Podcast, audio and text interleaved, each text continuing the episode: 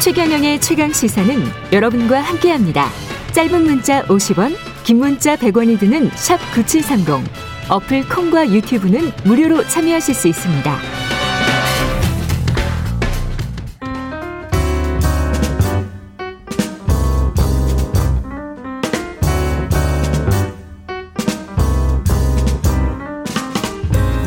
네, 더 나은 미래를 위해서 오늘의 정책을 고민합니다. 김기식의 정책 이야기 식센스 김기식 더 미래연구소 소장 나와 계십니다. 네, 안녕하세요. 예. 네. 우리 금융지주 회장 손태승 회장이 네. 금융감독원과 벌인 법정 소송에서 중징계 취소 판결을 받았어요. 네, 네, 네. 이게 의미하는 게 뭔지 지난번에 우리 기억하실 겁니다. 그 DLF라고 해가지고 네, 네, 네. 예. 그 말이 좀 어려운데요. 예. 그러니까 이제 이 DLF라는 건 뭐냐면 DLS라고 하는 파생 결합 증권을 예. 자산으로 편입한 이제 펀드를 얘기하는 건데요. 그렇죠. 이, 이 경우에는 해외 금리에 연동하도록 되어 있는 그렇습니다. 파생 상품입니다. 그러니까 예. 다시 말해서 해외 금리가 올라가면 수익이 나고 해외 금리가 내려가면 손실이 나는 음. 이런 상품을 판매하는 과정에서 불안전 판매나 내부 기준을 위반했다라고 해서 금감원에서 중징계 결정을 했던 사건인 거죠. 그렇죠. 그래서 이제 뭐 노인분들에게 사실 그리고 뭐 독일 금리가 마이너스까지 갈 것이라고 예측은 못했었으니까. 아, 그렇지는 않습니다. 예. 지금 이, 예. 이 사안이 중징계 사안으로까지 가고, 그러니까 예. 회장이 중징계되고 예. 직원들이 다 수 징계되고 그 징계 자체에 대해서는 금융기관들도 말을 음. 할 수가 없는 게 음. 이게 2018년부터 독일 같은 경우에 금리가 내려가기 시작해서 이 상품이 판매됐던 2019년도에는 음. 독일의 금리가 마이너스로 내려갔습니다. 우리 국민들은 마이너스 네. 금리를 잘 상상을 못 하시는데 음. 마이너스 금리가 되는 경우들이 있습니다. 음. 근데 실제로는 이, 이 금리 해외 금리가 독일 금리가 마이너스가 되면 이 펀드는 사는 즉시 손해인 맞아요. 거거든요. 그, 예. 그렇게 그런데 문제는 뭐냐면 독일의 금리가 마이너스로 내려간 상태에서도 아. 이 그, 펀드를 판매했기 때문에 마이너스 금리로 내려간 상태에서도 판, 매를 했어요? 예, 그 판매가 지속됐기 때문에 이게 징계가 되고 처, 아. 예, 하게 된 거고요. 마이너스 금리면 바로 손해가 나는 바로 손실 나는 거예요. 원금이 바로 손실이 나는 상황에서 네. 심지어는 네. 이, 그래서 이그 피해자들에 대해서 음. 40에서 80% 배상 결정이 이루어졌고 이, 이루어졌었죠. 그거에 예. 따라서 지금 배상이 진행되고 있는데 예. 이80% 결정을 한 분 케이스는 뭐냐면 음. 투자 경험이 전혀 없는 79세의 난청인 치매 환자한테 이 상품을 팔았습니다. 난청이고 치매 환자. 예, 79세이고 한 번도 이런 투자를 해본 적이 없는 분한테 그러니까 이게 마, 말이 안 되는 거죠. 이미 독일 금리가 마이너스로 내려가서 손실이 확정돼 있는 상품을 가지고 아우, 이거는 정말 79세의 난, 치매 환자인 난청인 분한테 이 상품을 팔았다. 이게 말이 안 되는 거죠. 거의 사기 아닙니까 그러면? 네, 하여간. 야, 이거는 진짜 사기네. 그러니까 이번 법원 네. 판결은 한편에서 납득이 되고 한편에서 납득이 안 되는 부분이 있습니다. 근데 왜 이분은 그러니까 손태승 우리금융 지주회장은 중징계 취소를 취소를 받은 거잖아요. 예, 법원이 이제 그 중징계를 했는데 그거에 대해서 행정소송을 내서 법원이 이제 중징계 취소 결정을 했는데 그 네. 이유는 뭐냐면 다섯 가지의 징계 사유 중에서 네. 상품 선정위원회 운영 과정에서의 문제점을 뺀 나머지 네 가지는 어, 무죄다 이렇게 얘기를 한 거예요. 그러니까 상품 선정위원회에서 이 상품을 판대하는데 이 그 우리은행 내부 직원도 반대를 했는데 그 반대하니까 딴 사람을 바꾸고 음. 회의에 참석하지 않았는데 이 사람이 찬성한 걸로 하고 막 이렇게 해가지고 이제 소위 그 이 상품 판매를 내부적으로 허용하는 아. 이런 내부 절차를 잘못 그러니까 조작해서 진행한 거에 대해서는 유죄가 인정이 된 거고요. 예. 나머지를 파기했는데 그 이유가 뭐냐면 그 지배구조법이 첫 번째로 적용된 케이스입니다. 이게 예. 이제 금융회사 지배구조법이 제가 19대 국회 마지막에 음. 제가 가장 애를 써서 제가 만든 법인데 바로 이런 케이스. 네. 무슨 얘기냐면 금융지주 회장과 금융지주 회사가 은행 위에서 사실상 전권을 행사하고 있는데 아무 책임도 지지 않는 것. 예. 또 하나는 무슨 사안만 터지면 일선 창구 직원들만 처벌되거나 징계되고 음. 실질적으로 권한이 있는 은행장은 징계에서 빠져나가는 것. 뭐 구체적으로 뭘 지시했다는 그 물증, 어? 무슨 서류나 문건이 나오지 않는 한 빠져나가는 이런 것들을 그 급 개선하기 위해서 최고 책임자에 대해서 징계할 수 있는 조항을 두는 거였거든. 근데 네. 이제 이 법이 어떻게 돼 있냐면 그 금융지주회사 금융회사는 이 금융회사 지배구조법에 따라서 내부 통제 기준을 마련해야 된다라는 음. 규정을 두고 있는데 이 판사가 어떻게 판결했냐면 내부 통제 기준을 마련할 의무는 있으나 준수할 의무를 강제하고 있지 않다 이렇게 판결을 한 거예요.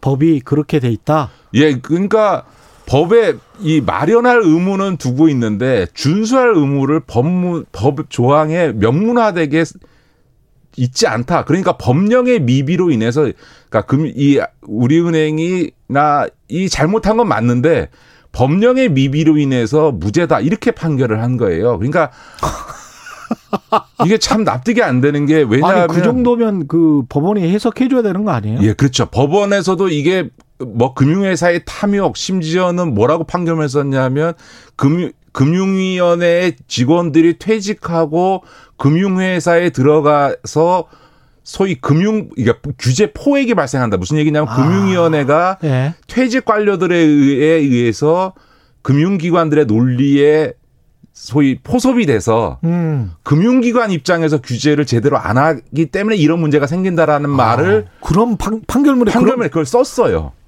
그리고 그거는 또 훌륭하네. 경제적 이익을 예. 위한 탐욕으로 때문에 예. 소비자의 권익 보호라든가 이런 내부 통제를 제대로 못 하고 있다라는 것도 다 써놓고 그, 무죄를 때린 이유는 뭐냐면 예. 내부 통제 기준을 마련할 의무는 있으나 준수할 의무를 법문에 명시돼 있지 않다. 그러니까 무죄다라는 건데 법령상에는 어떻게 되냐면 내부 통제 기준을 마련해야 되고 시행령에는 그 내부 통제 기준이 실효성 있게 작동될 수 있도록 해야 된다 이런 말이 있거든요. 그럼 시행령이 있네요.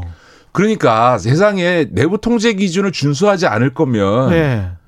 뭐하러 내부 통제 기준을 마련합니까? 그러니까 이건 판사가 너무 지나치게 조문 해석적인 야, 문헌주의에 이 빠져가지고 명시적 조항이 없다고 이걸 무죄를 한 거예요. 그러니까 저는 항소심 가서 이 판결이 뒤집어질 가능성은 상당히 있다. 참 이상 이상한 판결들은 많네요. 예. 네네. 그러니까 이제 이 판사가 너무 음. 형식주의적으로 판결을 한 거죠. 본인도 이건 잘못된 거라는 걸 인정하면서도 예. 소위 법 조문이 갖는 것을 한목적적으로 해석하지 않고 내부 통제 기준을 마련해야 되고 그 내부 통제 기준이 실효성 있게 작동되도록 하라고 한 말 자체는 준수 의무를 당연히 내포한 것임에도 음. 불구하고 준수라는 말이 들어가 있지 않다고 법령에 예. 이걸 무죄한다는 게 이게 상식적으로 납득이 잘안 음, 되는 거죠. 진짜 납득이 안 가는데 이게 만약에 확정이 된다면 법원 판결을 미칠 파장도 이게 만만치 않을 것 같습니다. 예, 뭐 당장 이제 법원이 이렇게 나왔기 때문에 네. 이제 금융이나 국회에서는 시급히 그 금융회사 지배구조법에 음. 어쨌든 법과 시행령을 좀 보완해서 네. 어이 뭐 준수라는 말을 네. 법원이 네. 이렇게 나오니까 판사님 잘 알아 듣도록 네. 그 준수라는 말을 한, 한 글자 넣어야 이렇게 되겠네. 판사가 이런 형식주의적인 판결을 안 하도록 예. 준수라는 말 한 마디 넣어줘야 될 것 같고요. 예. 그러나 그 법 개정과 무관하게 어, 저는 항소심에서 이런 법 해석을 한다는 거는 말이 안 된다는 걸 생각. 그렇게 생각하면 오히려 음. 경제 관련된 모든 법률을 다 일일이 아주 세부적으로 다 규정해야 되는 예. 거면 그러면 아마 재계에서는 예. 이러면 경영 어떻게 하란 말이냐라고 이런 경직된 법률은 안 된다. 또 그쪽에서는 또 그렇게 나오겠죠. 근데 이번 저 불안전 상품 관련해서도 아까 그 치매 노인 말씀하셨지만 네. 결국은 지주회사 구조랑 관련이 있다는 게 은행이나 은행 직원으로 꼬리 자르기를 하고 지주회사는 네네네. 네, 네. 책임을 안 질 우려가 있다 그 말씀이신 그렇죠. 거잖아요. 지금 은행들에서요. 네. 은행장이 그 내부 직원들에게 지시할 때 음. 임직원에게 지시할 때 문서를 남기지 않습니다.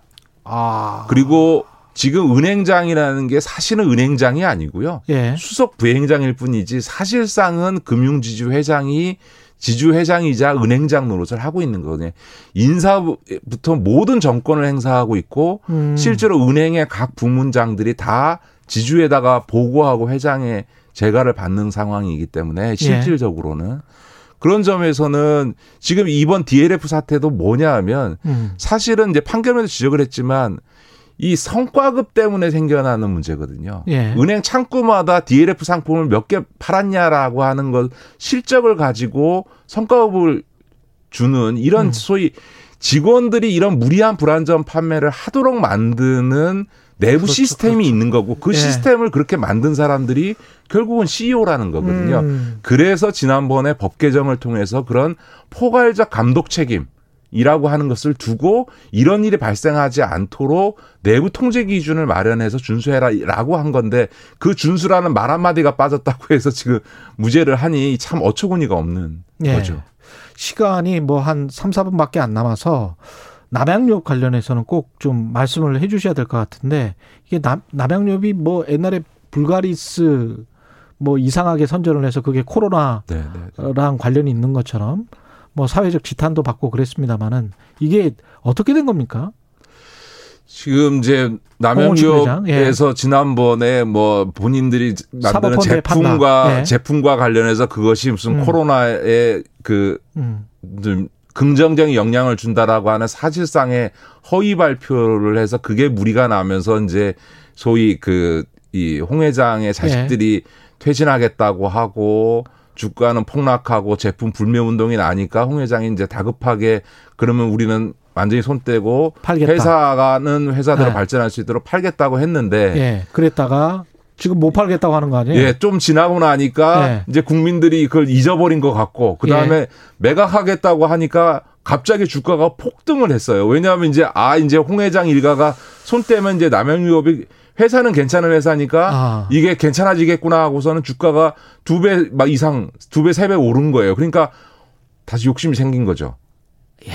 그러니까 지금 와서 이제 못 팔겠다. 예. 위약금 물더라도 음. 어 그냥 갖고 있는 게 더 이익이겠다. 이게 정말 우리나라 기업 오너들의 민낯을 정말 일반 그 정말? 그 서민들의 상거래 행위에서도 나오기 어려운 정말 추악한 민낯을 하루 다 보여주는 거죠. 그러니까 그때 이 소위 그 허위 발표에 책임지고 물러났던 아들들도 지금 다 복귀했을 뿐만 아니라 승진했고 본인이 물러나겠다고 해놓은 다음에 지금까지 월급도 다 받고 아 그랬어요? 거거든요.